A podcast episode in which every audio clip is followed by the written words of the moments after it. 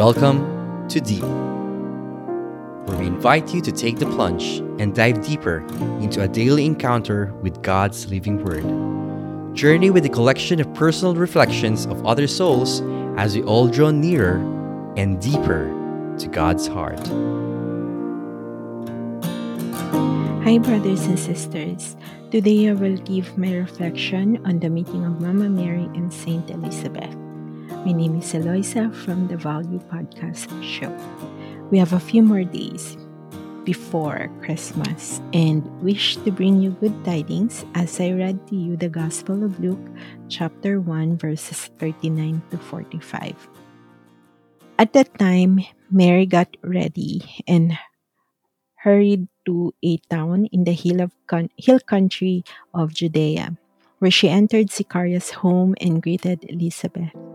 When Elizabeth heard Mary's greetings, the baby leaped in her womb, and Elizabeth was filled with the Holy Spirit. In a loud voice, she exclaimed, Blessed are you among women, and blessed is the child you will bear.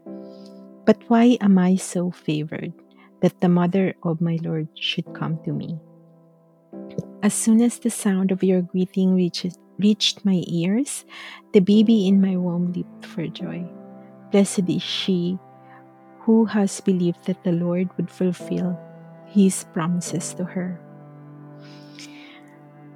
If the pregnancies of these two remarkable women happened in our time, theirs will go viral and will be the talk of the town both found themselves pregnant in unusual circumstances. But the pregnancies of Elizabeth and Mary happened because it is the will of God. It is part of His wonderful plan. And what can we learn from their meeting? At a time when their lives are going through a major supernatural change, two mothers meet and reach out to each, each to each other for support and encouragement. Encouragement because both needed it at that time.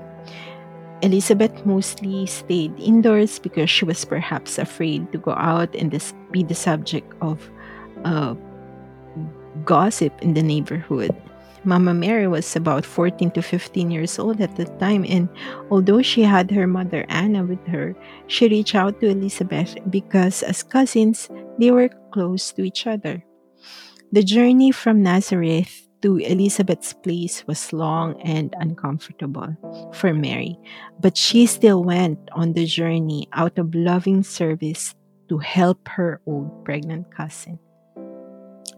Mary was called to be part of God's plan in the salvation of the world, and she obediently accepted it.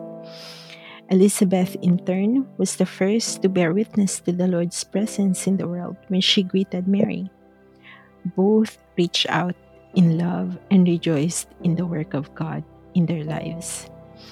Mary, after hearing the greetings of Elizabeth, was filled with the Spirit and sang a wonderful hymn of praise, which we call the Magnificat. Despite the challenges Mama Mary has to face, she rejoiced in the favor God has given her. It is an honor to be chosen as the mother of the Messiah. Birth is the gift of life from God and the two mothers to be have a special place in the sacred history of salvation. Since their pregnancies are unique and of divine origin, the baby in Elizabeth's womb, who is Saint John, leaps in recognition of the one who is going to be his Lord. Saint John became the forerunner and prepared the people for the coming of Jesus Christ. He preached the gospel of forgiveness of sins and offered a baptism symbolizing repentance.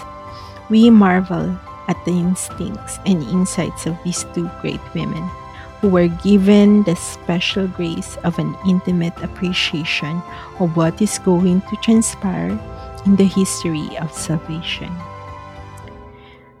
May these verses teach us to bear witness and encourage each other along the way helping one another to recognize God brings hope and consolation way beyond our expectations. And yes, there are many more who need evangelization, and we can all do our part in bearing witness to God. Brothers and sisters, I wish you all a blessed Christmas. See you next time.